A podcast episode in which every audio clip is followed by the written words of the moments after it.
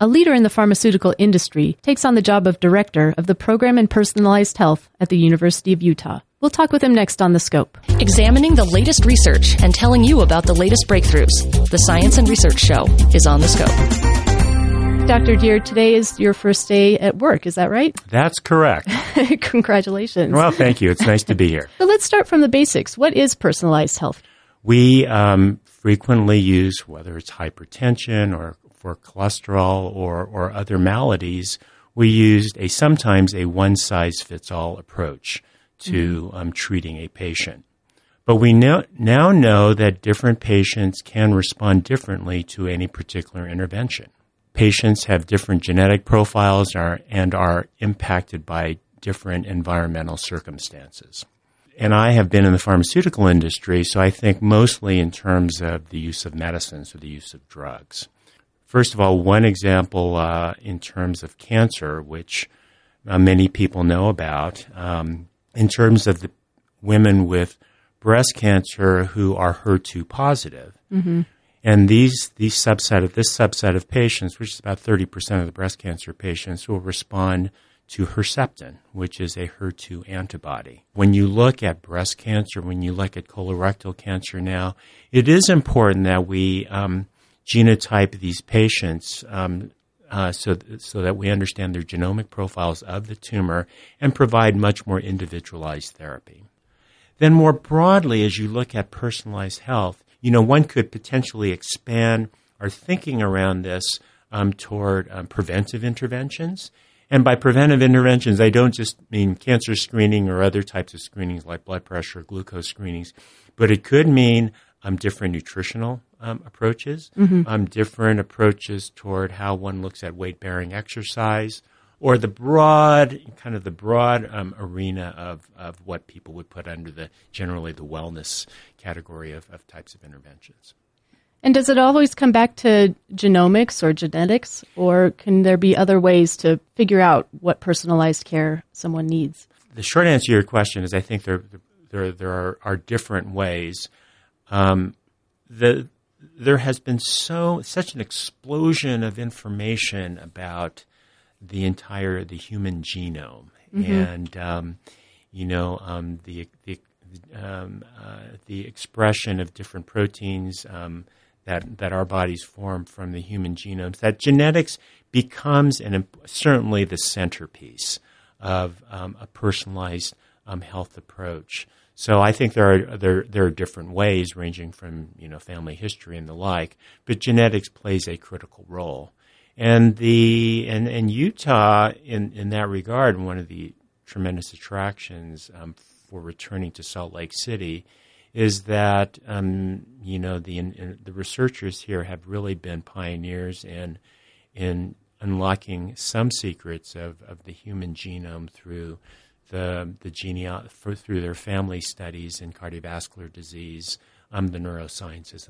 Yeah, well, that brings me to my next question. Um, you you have spent, I think, 25 years in the pharmaceutical industry. Uh, the last 11 years at Amgen, as senior vice president, and you also spent time at Eli Lilly, and now you're coming to academia. Um, why the switch? Well, some might say maybe it's a midlife crisis. Um, I guess. Um, I think the the leadership here is, is dynamic and visionary.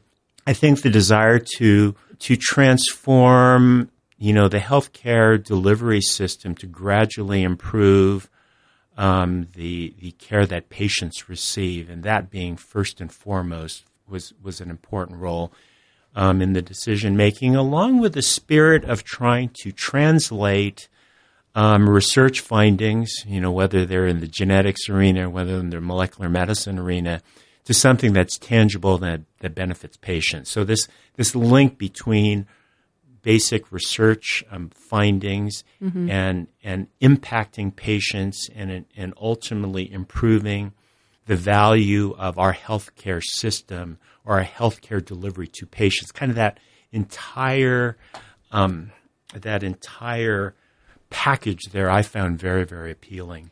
And when you talk about moving, say, basic research to patient care, you know, do you see this program as bringing basic research to, to that to a point where you can then hand it off to pharmaceutical industry, or or how do you see that playing out? You know, this is that's a that's a great question because I think we're entering into a very dynamic field. We have I think not done a particularly good job in industry in terms of developing innovative new medicines over the past 20 years. All right. Um, hopefully it's not coincident with my time in industry, but it has been that time if you look at the data.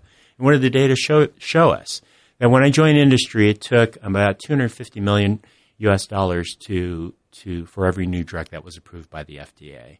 And right now, when you look at the numbers of new drug approvals and the cost and the cost of, of research and development, it's in the two billion, you know, range. So fundamentally, we are becoming less efficient and less effective in bringing new medicines to the marketplace. So I hope that there's a more blurring, a, a greater collaboration, a public-private partnership in all areas, whether it's for target identification Okay, one of the things you alluded to. Yes, I hope that our insights into genetics can help to identify new targets that could potentially interdict um, receptors, enzymes, and the like and, and cure human disease. So I hope for that. And I also hope for a greater partnership in, in later phases of development that heretofore have been in the domain of, of industry, but which we, in terms of you know, um, good clinical researchers in academia can also play a role. In, in a period of time where there is an absolute revolution in terms of, of biology, absolute revolution in terms of biology and our understanding and deeper understanding of the link between genetics and molecular medicine and the like. But this biologic revolution, this is an extraordinarily exciting time to to be still active and still be responsible for hopefully doing good things for for patients, which is our ultimate goal. Interesting, informative, and all in the name of better health. This is the Scope Health Sciences Radio.